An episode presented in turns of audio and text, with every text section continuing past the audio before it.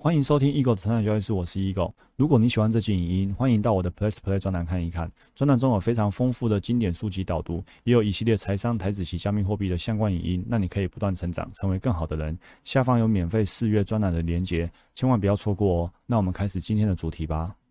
欢迎回到我们成长交易室，我是 Eagle。在上一集的影音呢，我们提到说，呃，我们每个人都有两个我，一个我是外在的我，一个我是真正的我。那很多人呢，这两者的距离呢很远，也就是说呢，他隐藏了自己，然后呢，都用别人评价来活活出别人想要的样子。那我们也说过啊，真正的一个强大就是这一句话：找回真正的感受。他说：“你知道吗？如果我不再能逗你开心也无所谓，我已经不再执着于我看起来的样子，也不在意别人对我的看法。我已经受够了为其他人而活，我想摆脱这些枷锁。”那作者说呢，当我们可以体会到这一句话，并且实践的时候，这个是个人生命中的意义深远的一刻。好，那今天呢，我们来继续读下一个小节，就是呢，改变与人际关系，好，解开心结。就说改变其实跟人际关系呢是串联在一起的，就很像阿德勒说的，所有的烦恼都是人际关系的烦恼。所以呢，今天呢，我们会有这些不愉快的一个状态呢，其实就是跟人际关系有关。好，那。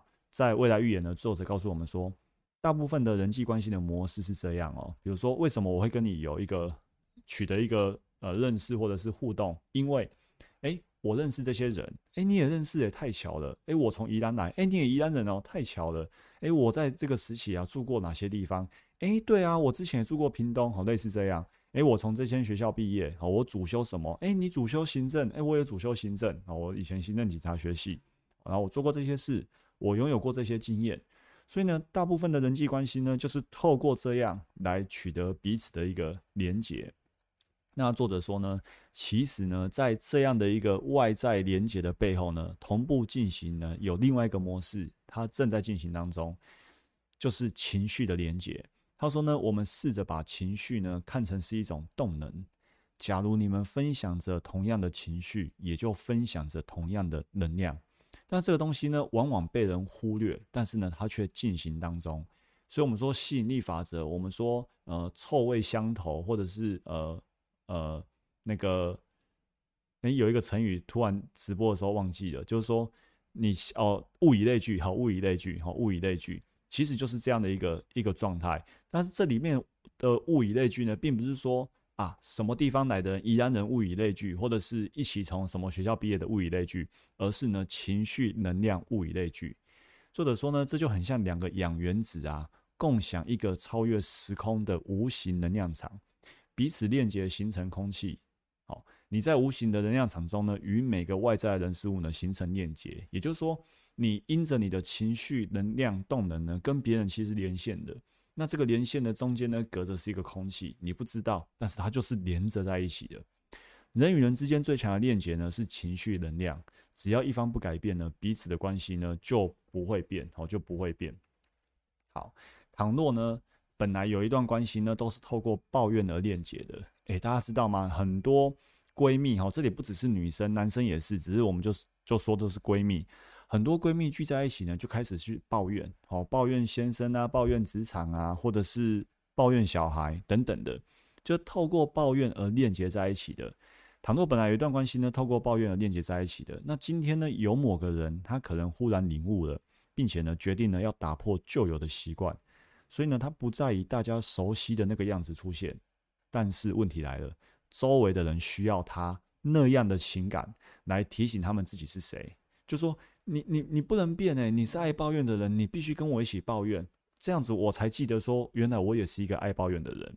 所以朋友的回应是说，哎，你今天哪根筋不对了？你伤了我的感情。哦，这是朋友他需要这样的一个回馈圈。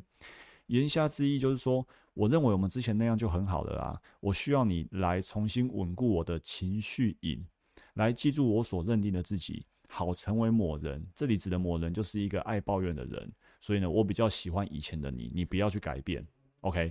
所以呢，作者说，这代表说，今天我们即便去开始改变了，改变已经发生了，但是我们还是跟这些朋友、跟外界、跟这些情绪能量相同的人连接在一起。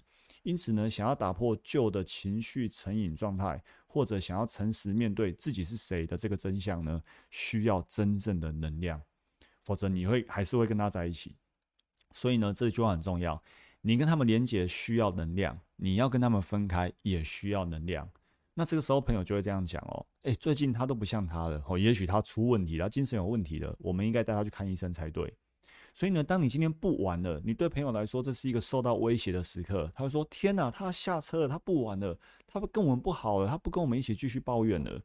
所以呢，这个朋友。就会带着这个想要改变的朋友去看医生，然后医生就会给他百优解或其他药物。所以呢，在很短的时间里，这个人呢又回到了从前的个性，又向世界投射出旧的形象。再一次，他麻木的微笑，一切想要改变的努力呢都付诸东流了。好，那再来就是呢，标题叫做“给我更多，还要更多”，什么意思呢？不管你对什么上了瘾。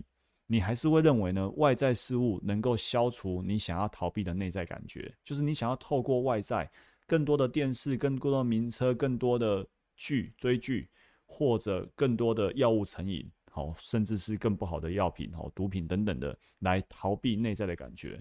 我们的天性呢，会把能够驱除真正感受的那些外在事物，跟内在化学变化勾连在一起。就是那些外在的事情，他们其实呢会把我们真正的感受呢驱逐掉，所以呢留下一个很空的我们。但是呢，我们的天性呢会把那些外在事物跟内在感受勾连在一起，让你以为这样感觉是好的。假如这些外在事物呢能让我们感觉良好，我们就会喜欢他们，并且呢试图逃避让我们感觉不好或者痛苦的事物。所以呢，人们之所以会需要更多的用用药、买更多的东西，或者不断的外遇。你知道吗？我在专栏讲过超过三次了。会不断外遇的人，他真的很容易就不断外遇。我自己身边就遇过这样的朋友，都是因为呢，他们可以从这些活动里面呢，创造出化学快感，来活化他们细胞的受体部位。但是呢，一旦受体部位不断的接受刺激，这个部位呢，就会变得麻木并且关闭。于是呢，下次呢，就需要更强的信号，想要得到相同的效果，需要一个更大的化学高潮。也就是说，你油啊撸加撸挡啊，对不对？常常我们也说啊，这个已经已经抗药性很强了。当你的细胞抗药性很强了，你只能给它更强的，所以你必须买更多、更大、更好、更快。然后呢，说甚至是再一次、一次又一次的外遇来满足自己的需求。所以呢，你会从赌一万变成赌五万，否则你没有快感。当五千块不够刷的时候呢，你就需要刷爆两张卡。OK，时日一久呢，为了有效减轻痛苦。焦虑或抑郁，于是呢你就成瘾了，因为你需要更多更多的这个外在的东西来消除自己内在的痛苦，或者是焦虑抑郁。作者说呢，你并没有错，因为呢多数人呢根本就不知道如何从内在去改变，并且呢受到本能驱使。但是假如我们坐等外在事物来让自己快乐，那我们就跟量子定律呢背道而驰了。倘若成瘾者不能得到更多，就会感到更愤怒、沮丧、痛苦，也更加的空虚。因此呢，他可能会采用其他的方法，比如说呢，改成去喝酒、去赌博、看电视、电影、购物等等，来逃避现实。最后会发现什么都满足不了，因为呢，他的快感中枢已经重新校准到更高的水准。哦，有人都要讲诶，有啊，撸假撸当啊，以至于一旦得不到外在世界带来的化学变化。成瘾者呢，就无法从最单纯的事物中找到快乐了。但是呢，真正的幸福呢，跟快感是无关的。依赖这些紧张刺激的事物来感觉良好，只会使我们远离真正的快乐。所以呢，我们必须先变得快乐，才能显得富足。好，所以我我很喜欢书上的这一句话：我们今天想要富足的一个荷包收益绩效，我们必须先变得快乐。当你是不快乐的，然后呢，你一直想要从股票去追求，你内心并不快乐，然后你想说，只要让我赚到钱，我就会快乐了。所以呢，你拼命的赚钱，拼命的想从股票赚钱，但是你要知道，这样的能量、情绪状态，其实呢，完全会影响你的好好操作，完全会影响你的学习。所以呢，你会发现你什么都没得到，你也没变快乐，你也没有富足。但是呢，如果反过来，今天呢，我们为了想要有富足，想要赚更多的钱，我们先变得快乐，你会发现钱就会进来。因此，这是我们一直强调的，把生活过得更好，就可以把交易做得更好。好，这是我们亘古不变的一个最高指导原则。好，然后这个小张姐呢，她说情绪成瘾会加大身份认同的差距。形成记忆的情绪呢，会成为个性的一部分。作者说呢，我希望你可以把引起这些情绪的往事呢，把它忘掉。倘若呢，你深陷在过去的情绪之中，问题就不可能透过分析来解决。所以呢，当你今天去回顾、去重温旧问题、旧事件，只会带来旧的情绪，并且只会用同样的方式呢去感觉，进而继续让人生呢分崩离析，同时呢找到借口不去改变。那所谓的智慧啊，就是去忘记这些自我设限的情绪，没有情绪纠葛的记忆。所以，你如果一直回放、一直回放、复习错误、复习那些负面的情绪，动不动就开始提往事，只要一吵架就想起过去那些事情，那你只会让人生更加糟糕而已。OK，作者说呢，智慧就是呢，忘记这些情绪，不是要你忘掉这些事情，是忘掉这些情绪。他说呢，我们可以做到，就是回顾这些事件的时候呢，可以不带着一丝的情绪。如果可以摆脱那些情绪状态，就可以自在的思考跟行动。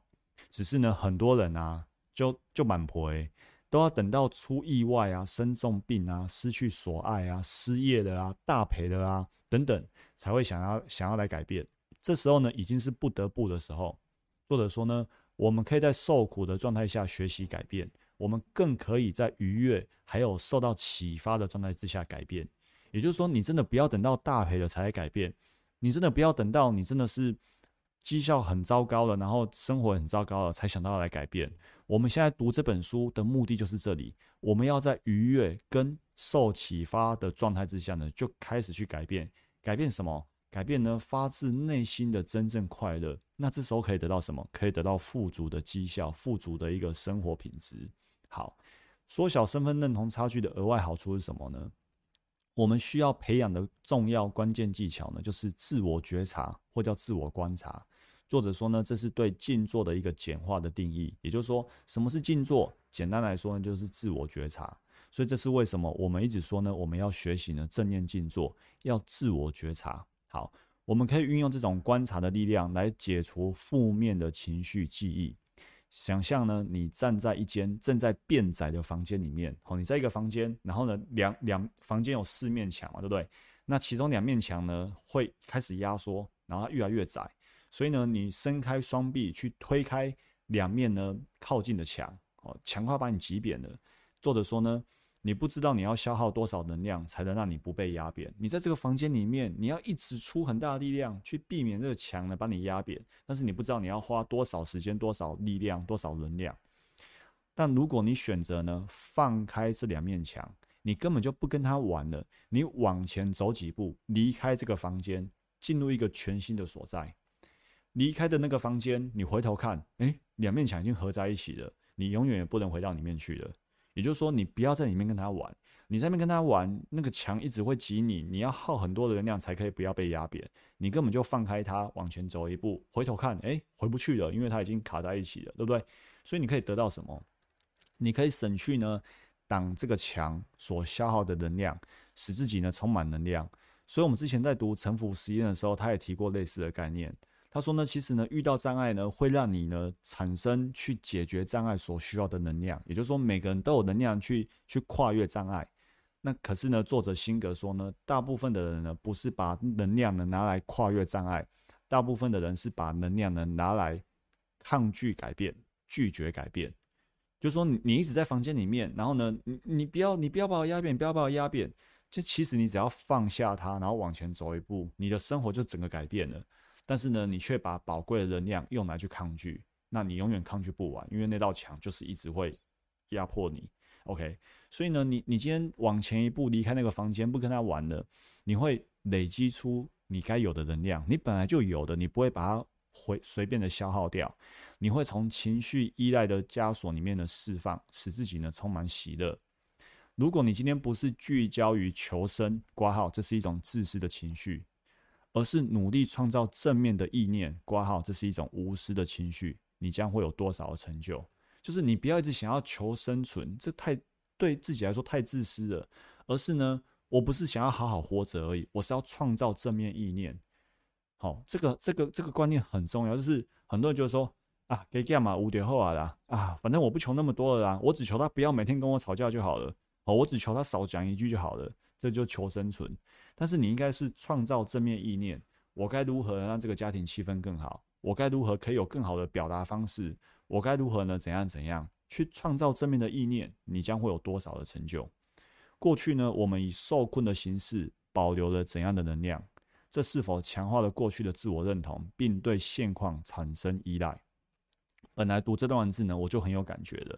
结果呢，就在今天同时间呢，我看到了我一位脸书的好友哦，这是也也是我认识的朋友。那当然呢，绝对要打马赛克，不能说出他是谁。好，你看他的那个脸书呢是限定好友的哈。他说呢，打了一堆文字，发文之前呢又全部删除，总觉得情绪归情绪，情绪过后就算了吧，人还是要往前走。诶，本来觉得还蛮正向的哦，但是看到后面。就有点、有点、有点要 折折一下的感觉。他说：“F B 的好友越多，发文更要谨慎。”表示什么？表示说他其实今天没有把他真实的内在自己表现出来，因为他好友很多，所以他发文的时候呢，必须要我们刚才说的，必须要去呼应到别人对他的认同。我们刚才说的，你看，我们说人生一个人生一个很重要的一个觉醒时刻，就是怎样？我不执着于我看起来的样子，也不在意别人对我的看法。我受够了为其他人而活，我想要摆脱这些枷锁。这是个人生命中意义深远的一刻。但是你看，他这段文字代表什么？代表他还是很在乎别人对他的感受。好友越多，发文要谨慎。如果我这样发文，别人会怎么看我？你看，所以呢，这个枷锁呢，本来看完以为说啊，情绪归情绪哦，过后就算了吧，往前走。看起来他已经离开那个受迫的房间了，有没有？但是呢，后面这一句话，我们可以了解到，他还是在房间里面，他还是没有走出来。所以，我们再回头看刚才那一句话，他说：“过去我们以受困的形式保留了怎样的能量？就是困在房间里面。那因为你困在房间里面，你会强化的自我认同，并对现况产生依赖，你就很难出去的哦。所以，他现在以刚刚那位朋友来说，他还是没有走出房间，他还是呢。”把真实的自我跟别人眼中的他两个距离是很远的，他并没有办法去活出他自己。那这样呢？其实呢，你看哦，他说呢，呃，情绪归情绪，情绪过后就算了，人还是要往前走。但是呢，走着走着，他一定又会遇到很多情绪。为什么？因为呢，那个循环并没有改变，好，并没有改变。好，所以呢，最后一句呢，作者问的问题，我前面想要加加一句话，我说我就问你一句。你现在可以把这些能量转换成比较高频的状态，用来创造一个不同的新结果吗？这是作者说的。我再说一次哦，我现在就问你一句：你现在可不可以把这些你本来与生俱备的能量，去转换成比较高频的状态？我们这里说的高频呢，作者没有解释，但是呢，我自己擅自把它解释为心灵能量的高分数。我们说喜悦的、妙不可言的、宽恕的、平静的这些高频的状态，然后呢，透过这样高频的状态呢，来创造一个不同的新结果。你可不可以？如果可以，人生开始蜕变；如果不行，你会发现你还是受困在那个房间里面，那两道墙还是随时在压你。你看起来现在好像过了就过了哦，还是要往前走一步，但是其实你只是心里往前走一步。不不，你心里没有往前走一步，你只是口头说说往前走一步，还是受困在里面。所以呢，如果你觉得你未来终究会往前走一步，离开那个房间，那为什么不干脆选择现在就离开那个房间呢？好，祝福大家不断成长，成为更好的人。我们下一集影音见，拜拜。如果你喜欢这期影音，欢迎订阅与分享我的 podcast。那我们不断成长，成为更好的人。我们下一集见，拜拜。